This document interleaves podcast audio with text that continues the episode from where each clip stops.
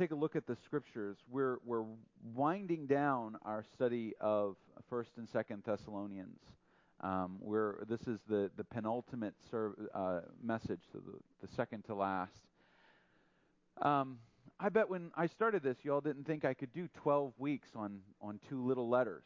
Um, but there, there's actually, if we really wanted to, we could take the passage we're going to look at today and probably spend six to eight weeks just on this passage. But we're, we're going to just go through it, and so I, I, I made you a diagram. Now, this is a complicated diagram. All right, the answers are really hard to find. It's just word for word from the Bible. So, so we're just going to go through and we're just going to fill this kind of flow of what the scriptures are, what the scriptures say, and how they're related to one another. Um, and, and connect all these pieces. Because when we read the Bible and, and we read the text of the scriptures and it's just laid out like this, it's just two columns or one column on a piece of paper with numbers, we tend to we tend to just read it straight down and not realize that there's a lot of dynamic to the way um, that the scriptures are written. Especially Paul, he has a lot of of, of ways of fitting things together so closely that if you don't sit and analyze and think about it and discuss it and talk about it, you're not going to get everything that he's trying to say. Um, and sometimes he seems to be repetitive. This is one of the things that's really interesting about Paul. Um, you will you will encounter the same word over and over in Paul, and sometimes he is he is pushing you. He's nudging you a certain direction and nudging you another direction, so that you're you're exploring what it is that he's talking about. And so we want to do that with, uh, we're going to be in 1 Thessalonians chapter 5 and verses 12 to 21. And uh, we're going to fill in the blanks and we're going to talk a little bit about it. I've got some questions for you.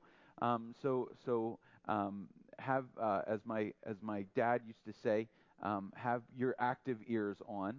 Um, and uh, be thinking about thinking about what what's what's flowing out of this text. So let's let's read the verses 12 through 21, and then we're going to just dive right into it. We ask you, brothers and sisters, to respect those who labor among you and are over you in the Lord and admonish you, and to esteem them very highly in love because of their work. Be at peace among yourselves. And we urge you, brothers, admonish the idle, encourage the faint hearted, help the weak, be patient with them all. See that no one repays anyone evil for evil, but also seek to do good to one another and to everyone. Rejoice always, pray without ceasing, give thanks in all circumstances, for this is the will of God in Christ Jesus for you. Do not quench the spirit, do not despise prophecies, but test everything, hold fast what is good, abstain from every form of evil. And then he does his benediction. So it actually uh, it goes to 22. I numbered that wrong.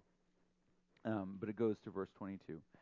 And, uh, and we're going to deal with the benediction next week, even though it is technically part of the same flow. But let's go ahead and have a word of prayer, and then we're going to just dive into this and start, start discussing what this text means. Father, as we again come to your word, as we come to the scriptures, Lord, help us have our, our eyes opened and our our hearts filled with your Spirit. As you guide and teach and direct us, may our minds be turned uh, to your mind and your will. Lord, as we, we take written words and we consider how, how they uh, speak to us about the living word, uh, Lord, may we know Christ and know him better and bring glory to your name. We pray this, um, Father, Son, and Holy Spirit. We pray this all to you. Amen. So he starts with this statement, and he says, or this question, or this uh, uh, command. He says, "We ask you." This this articulation. We ask you, brothers and sisters. Um, he's he's presenting to them a, a challenge. I'm going to ask you to do something. Um, and when he does this, he breaks it down into two pieces. There are two infinitive verbs here. Now, an infinitive verb is a verb without time or aspect. That's what that means. Um, so in English, we say to go, to walk, to stand. That's our infinitive form. Um, we we don't actually he uh, uh, English doesn't actually have an infinitive form, and so we have to stick the word to at the beginning of it. Most languages actually have a form for this, and it simply means the the state of this. Put inside of his statement, we ask you. He is he's basically giving us a pair of things, so they fit together. He says, we ask you, uh, for, first of all, to respect, to respect those who and then he's going to give us a list of three characteristics. Um, when he talks about respect, he's talking about seeing them as what they are, showing, giving worth to what is worthy. That's what showing respect is. Um, and he says to respect those who are, and he gives those who, and he gives us a list of three things. Those who labor among you are over you in the Lord and admonish you. So he's describing for us the leaders of the Christian community. And this first section deals with our relationship to Christian leadership. And the first category that he gives us is to respect. But then he gives us the function of that leadership, or rather, the quality of Christian leadership. And the first quality that he gives us is that they labor among you. That these are not people who are hired guns, these are not people who are somehow superior. Um, they're not people that walk around in in in cassocks and and uh, devote themselves and live in, a, in in monasteries, but rather that Christian leaders are those who labor among you. One of the things that Paul always emphasizes, and he's emphasized it in, in these letters, he's emphasized the fact that we need to watch out for people that never do anything, they just have everybody else do things for them. He says they should be those that labor among you. But they are also those who are over you in the Lord. Now, what does he mean by over you? Does he, he mean dominating? Does he mean ruling? Or does he simply mean that God appoints in the church and he calls and equips and anoints some people who are given to be, uh, to be um, guides, um, shepherds, uh, caretakers, pastors, elders, deacons, those who are meant to guide in relationship to others. It's not a permanent overness. So it's not like when God creates the church, he just goes, okay, these are all the underlings. Underling, underling, underling, and these are the over people, and let's make sure that everybody knows who the over people are. Let's put their name on a sign, let's blink it. Uh, we were joking around yesterday at the men's breakfast about what my title should be after I get my doctorate. And I'm a big fan of the left reverend. Now, if you've ever heard the right reverend doctor so and so, I want to be the left reverend doctor so and so. I just I just think that'd be funny. Um, I get in all kinds of political arguments over that because they're like, "Were you left or right?" And I'm like, "I don't know. I can never remember which one is which." Um, I go, "Oh, that's all right. This is the right hand." So I make an L. Um, they're over you. All right, so they labor among you. There's a quality of being a part of the church. Leaders are not independent of the church but they are also gifted in such a way to be leaders, to be over you, to be that, that description, and they admonish you. Of course, that's the aspect of leadership that nobody ever wants to talk about. The fact that sometimes leaders have to tell us that what we're doing is wrong. That, that sometimes we have to refine and correct. That, that leadership is not just encouragement, it's not just giving a smile and telling you, you're great. Um, sometimes it's about, no, don't do that. Um, we should do it this way. Um, leadership is about having the guts to say no at times. So he gives these three qualities of these, and, and I, would, I would submit to you this is a very balanced view of leadership. Because those who are laboring among us, those who are working with us, are going to be less likely to lord their authority over us. But those who are over us, they, they are less likely to, um, they are less likely to, um, uh, those who admonish us are less likely to uh, abuse their authority because they're responsible to a standard. Then he gives us a second pair, a second infinitive, and he says, to esteem them very highly. Now, esteem, again, it's, it's a flip side of respect. It is, again, this idea of simply placing value upon value.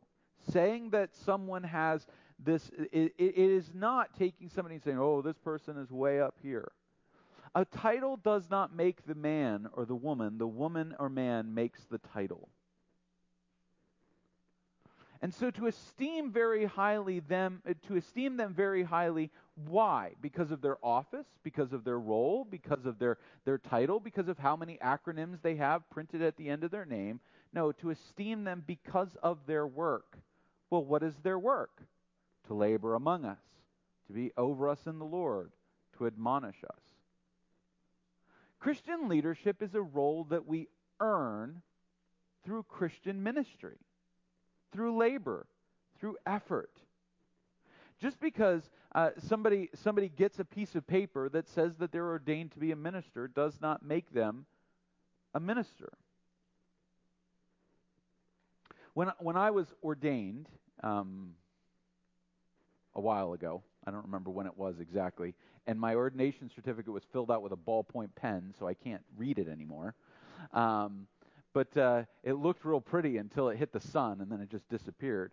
Um, but uh, when I was ordained, um, we were told in my ordination council, my, and if you don't know how this works, when somebody is ordained to ministry in a Baptist church, um, a, the pastor recommends, their pastor recommends them to um, a, a, group of, of pastors of like faith and they have they convene for a, a, meeting and they discuss doctrine. You have to write a statement of faith.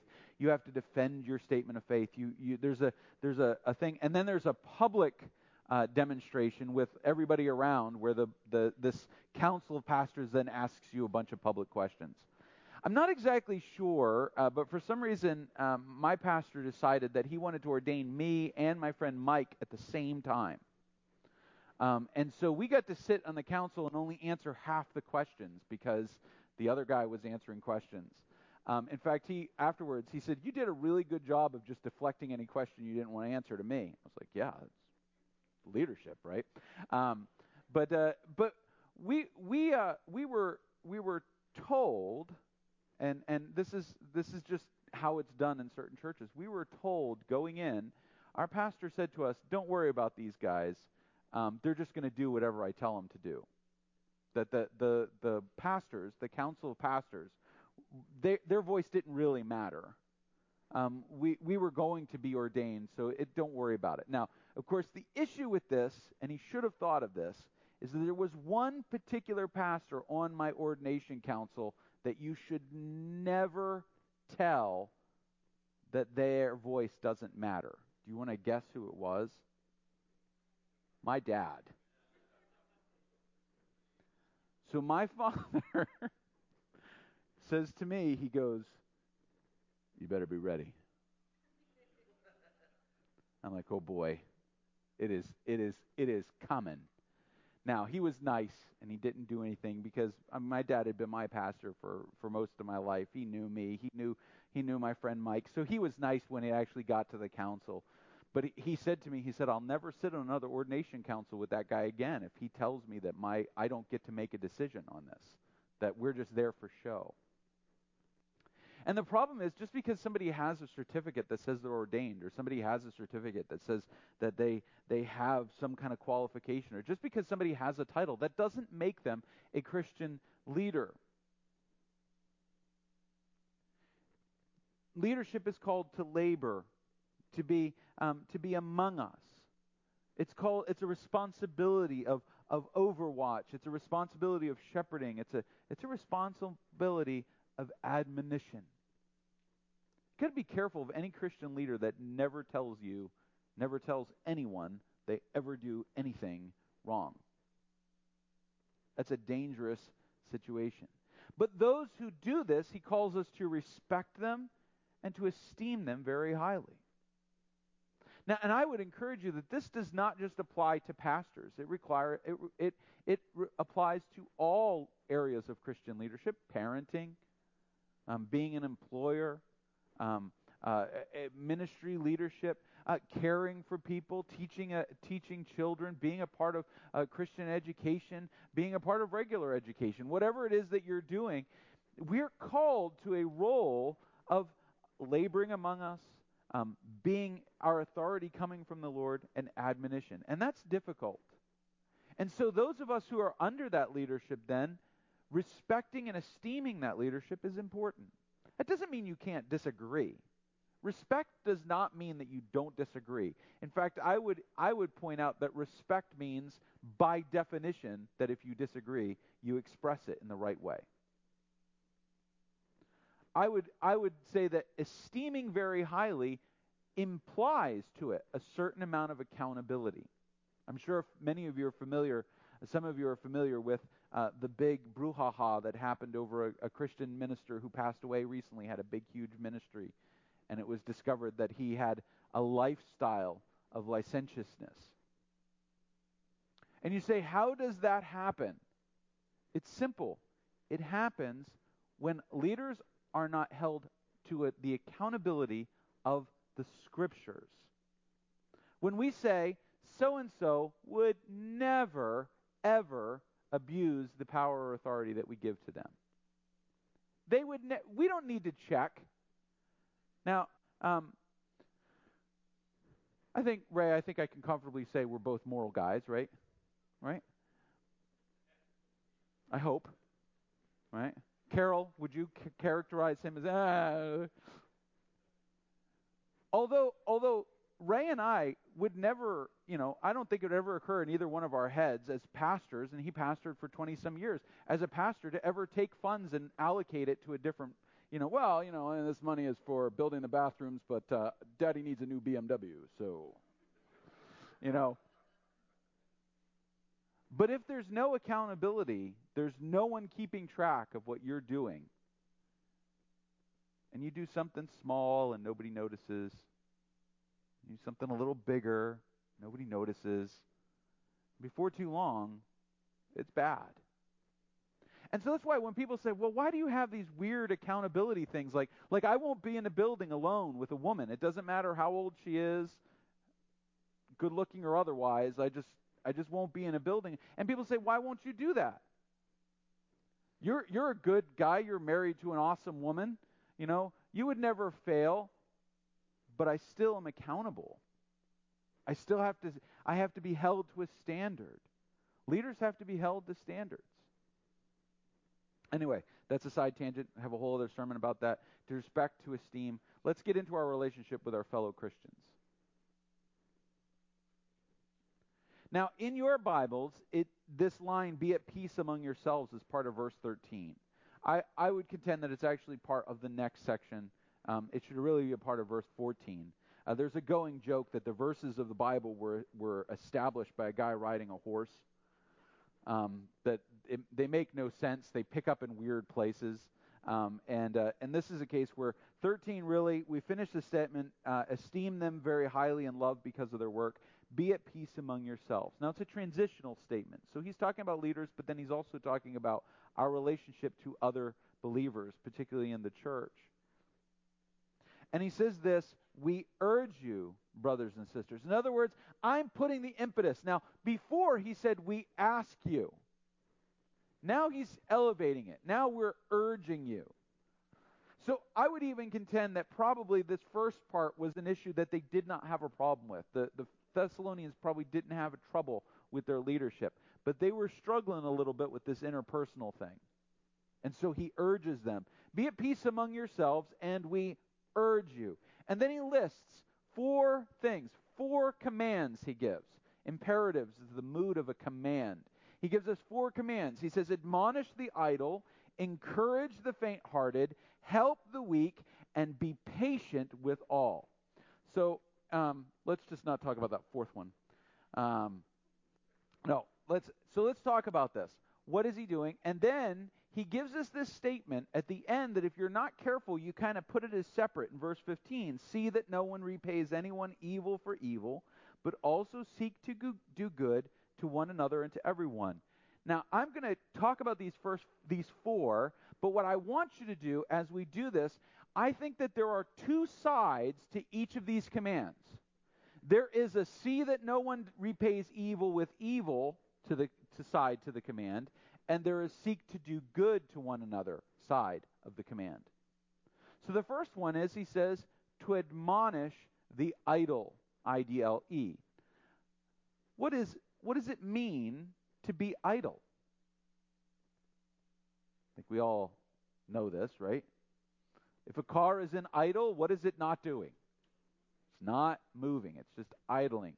And he says to admonish the idle. Earlier, Paul had talked about how you need to work, you need to be part of things, you need to be creating, you need to be doing. And so he says, admonish the idle. Uh, get them moving, correct them. You can't just sit there, there's something to be done. How would, what, what's a way that we might repay evil for evil with an idle person?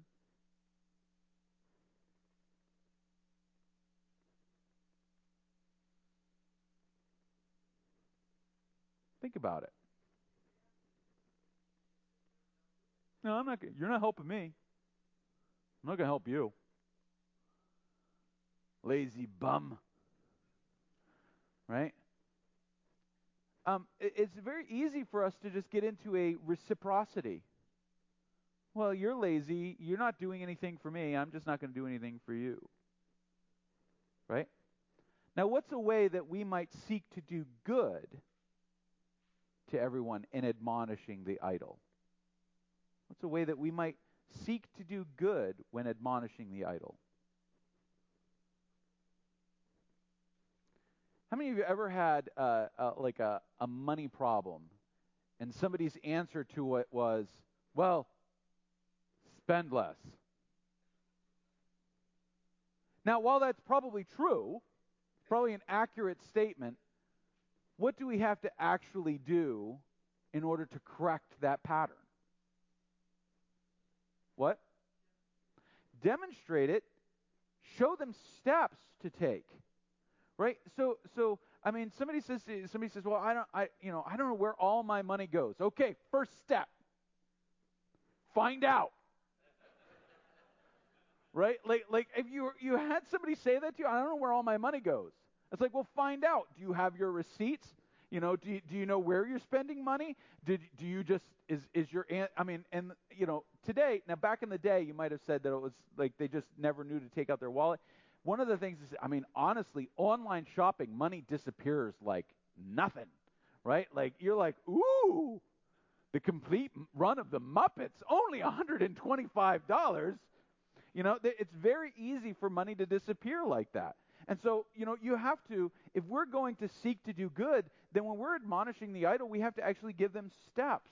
We have to give them a process. We have to show them how to do it, how to take, uh, take the steps that they need to take to admonish the idle. Secondly, he says to encourage the faint hearted. So we've got, we've got the, the, the guy that's doing nothing, all right? So the person that's doing nothing um, we should get them to do something. But then we've got this encourage the faint hearted. Well, here's somebody who is doing something, but now is struggling for some reason because of what they've been doing. They, they're faint hearted. I mean, it's an interesting English turn of phrase, but it's, it's they're just they're just they're downtrodden. They they just it doesn't matter anymore. I'm just struggling with this. And how how could we unfortunately repay evil with evil with a person that's in that state? What's a way that somebody might repay evil when some, they encounter someone who is just faint hearted? What? Yeah, you should just quit. It's not working. You know? Um, you know, it's like, ah, you know, you got spare kids. Let that one go to admonish, the, uh, to encourage the faint hearted, how can we then seek to do good with the faint hearted. How many of you have been encouraged by someone when you were struggling? What did they do? Come alongside of you? They carry the burden with you for a little while? One of the things that, that, that you know I, I enjoy um, a, a, privilege of being able to, and again, I mentioned him before, but a privilege to have conversations with my dad, um, and and we will talk about uh, ministry. Now, my dad is coming up on uh, 2022 will be his 30th anniversary at the church he's at, um, and it's like 10 people, right? Um, but he's happy. This is he, he ministers. But I'll, I'll I'll call my dad up or I'll talk to him and I'll just vent out my oh, I just don't want to do this anymore. I'm so frustrated. And almost always his response is, "But this isn't about you. Who is this about? Why are you in this? How did you? Why are you? Why are you in the ministry? What does the scriptures say?" And and although sometimes he can be gruff and he can be direct and um, and sometimes if his pain meds are wacky, he can be a little goofy. Um, but but you know the encouragement to say you know this isn't about you. This is about the ministry. This is about christ. You need to you need to get down to the foundation of what you're doing. Maybe it's time to rebuild. Maybe it's time to renew. Sometimes it's time to let some aspect of ministry die. But whatever it takes for you to be uh, to find the strength to be encouraged to lift up then what about help the weak what kind of evil can we do to the weak? Now, we should be able to answer this question all over the place. How do people repay evil for evil when they encounter a weak person? Take advantage of it. Weakness, we see weakness and we go, and and this is human nature. Maybe not everybody feels this, but sometimes you see a weakness and you go, "Well, they deserve to be taken advantage of because they're so weak." You know, they're so weak. They they they can't do this. But what about seeking to do good for the weak, to help the weak? How can we do good to help the weak? What's something we can do for the weak? Take some of their burden, strengthen them. Right? I mean, because honestly, I mean, we want to we we can help them out for a little while, but eventually they've got to be able to bear the weight on their own. And to me, with the weak, it's always been uh, for me. It's it's I go back to the idea of the muscle memory of riding a bike. And I remember teaching Ariel how to ride a bike, and she had this pink banana seat bike with tassels and twirlies. It was mine from when I was a child. No, not really. Um, but she, you know, she she riding a bike when she first started riding a bike. I had to I had to be there. I had to provide a little bit of the balance so that her muscles could acquire the rhythm of going up and down on the pedals. So that it, and then after a while, I could just let go, and I would run alongside her. Uh, I can run from time to time. I don't like to, but I can. And I would run alongside her, and I have my hand next to that handle. And that, if you know what a banana seat bike is, they've got like a little handle in the back and I would run alongside and I'd have my hand ready. If she started to wobble, I'd, I'd just kind of touch it and just help her. And then eventually she didn't need me to do that. Eventually she developed the muscles that she needed to be able to ride that bike. Now she still struggles, even at 16, having her driver's license. She still struggles with remembering, you know, which hand to use for the motions and all that stuff. And um, she doesn't like riding on busy roads. She'll take a car on a road she would never take a bike on, which I kind of understand, especially in Merrimack where people think that they get extra points for getting close to bicycles. I'm infamous for tapping people's cars as they ride by me. It's not a safe thing. You shouldn't do it, um, especially because people get upset at you, but they shouldn't be that close. Anyway, um, I have issues. So, helping the weak, we can encourage the weak. We can progressively help them get stronger, strengthen them up. And then he says, be patient with all. Be patient with all. Not just be patient with some, be patient with all. Now, patience does not mean that we accept failure, weakness, idleness, faint heartedness. Being patient doesn't mean we go, well, we can't say anything. There, You know, I know that they're doing a terrible job, but if we say anything, we're not being patient. We have to be patient with the outcome, but we need to work the process. We have to grow and develop and be changed. So then he gives us, real quick, um, personal disciplines. There's no big idea today, by the way, in case you're wondering. We're just going through this text. So if you're waiting for me to kind of like land the plane, here we go. Personal disciplines. First of all, he says, rejoice always. Pray without ceasing. Give thanks in all circumstances. What do those three statements have in common?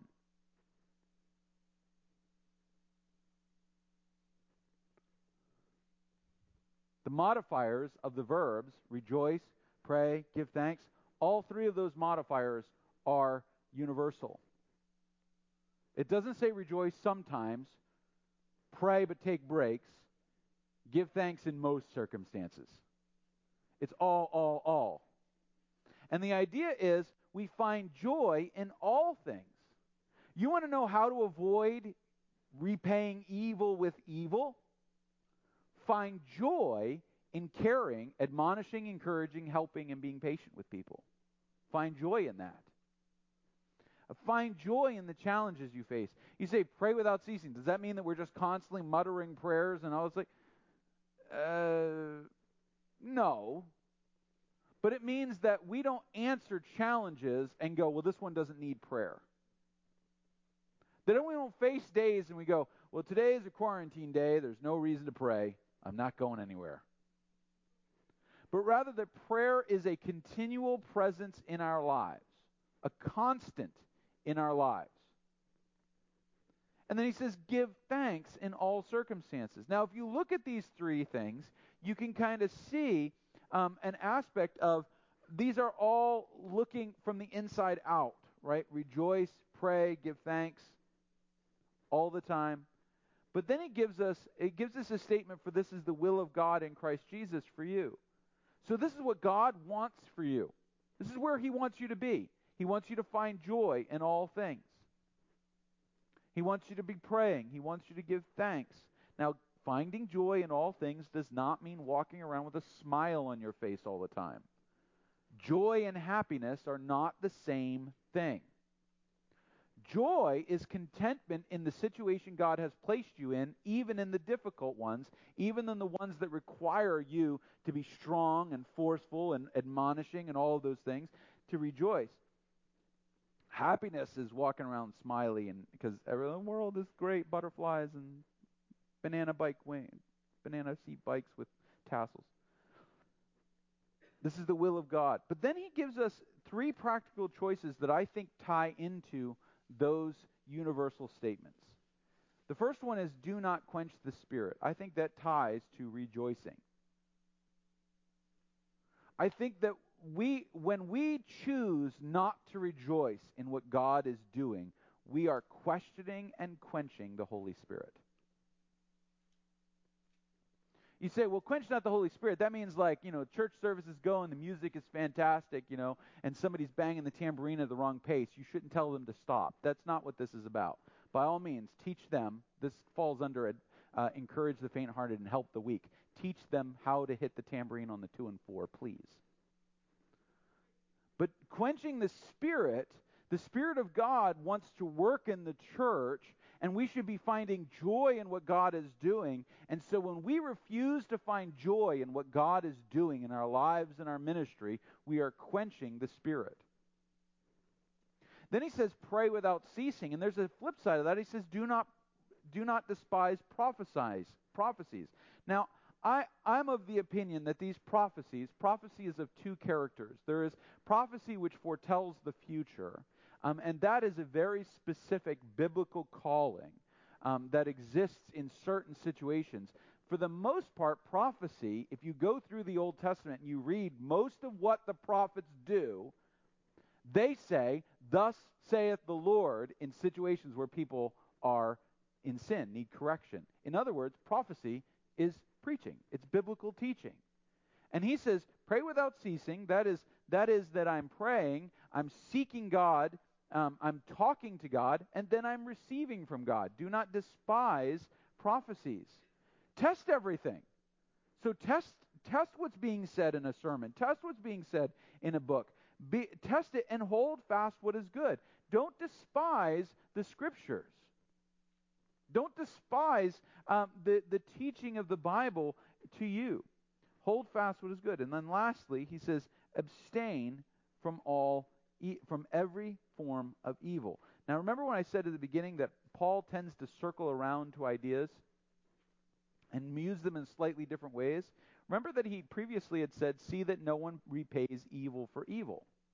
Now he says, abstain from all forms of evil. Now it's interesting, in kind of a low level way, that Paul puts the moral instruction be a good person, don't do evil things that's the very last thing he talks about. Most of the time, we take all the moral rules and we put them at the beginning.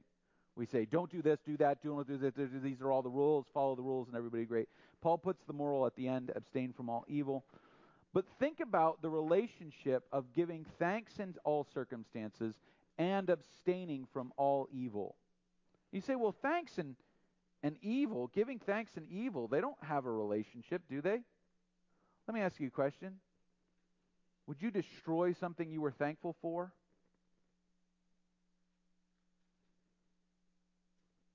Would, would you, if you were truly thankful for a relationship, would you then do, would you abuse that relationship for your own advantage if you were truly thankful for it? If you were truly thankful for, for the, the, the funds that you were given, that, that God provides you, that you're a steward of, are you, are you then going to take those things that you're truly thankful for and waste it on stuff that you don't, that, that goes against the priorities of Christ? See, thankfulness and abstaining from evil really have a relationship. You want to say, how, how, do I, how do I make sure how do I make sure that I don't mistreat the people in my, li- my life? That I treat them with the respect and the esteem that they deserve? That I'm at peace with people? That I, that I admonish? That I encourage? That I help? That I be patient? You, if you are thankful for something, truly thankful for it, you will not abuse it. It's when we think that things are we're, we're, they're, they're just a default. We're not thinking about the thankfulness of it. We're not thinking about the priority of it. We're not thinking about how wonderful it is that God has provided it to us. That's, that's when we start to do evil things. That's when, and you say, well, I don't, I don't do evil things. It doesn't say big evil things. It says all evil. Abstain from all evil. Now, I leave it to you to make whatever applications you want to make about this in your life. But I think uh, when we look at this passage, we see three categories that Paul is dealing with the church on with leadership, with our relationships with one another, and then in ourselves, that when they are all together, when we allow all these things to blend and mix, what we do is we create for ourselves in our community a little bit of the hope that Paul was talking about in the previous passage about when Christ comes. We create in our in our relationships a little sliver a shattered and broken, sinful one for sure, but a sliver of the kingdom of God.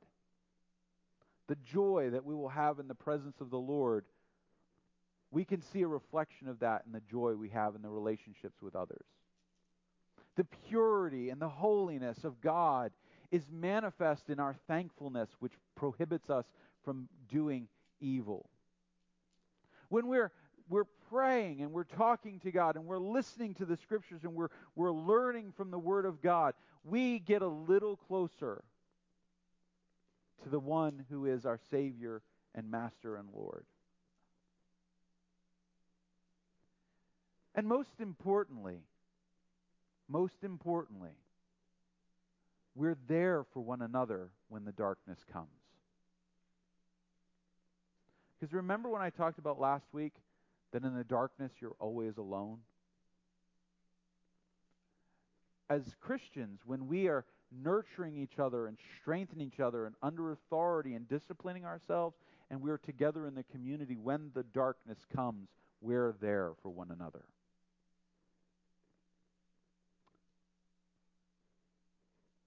And there's a complicated relationship There's three layers, I think, that Paul illustrates here. This is not exhaustive. He talks about relationships in different ways in different books, but I think in this particular place, that's what he's setting us up for. The darkness is coming, and we need to be disciplined in ourselves. We need to be connected and encouraging our fellow believers, and we need to have our leaders leading us correctly. To join me in a word of prayer?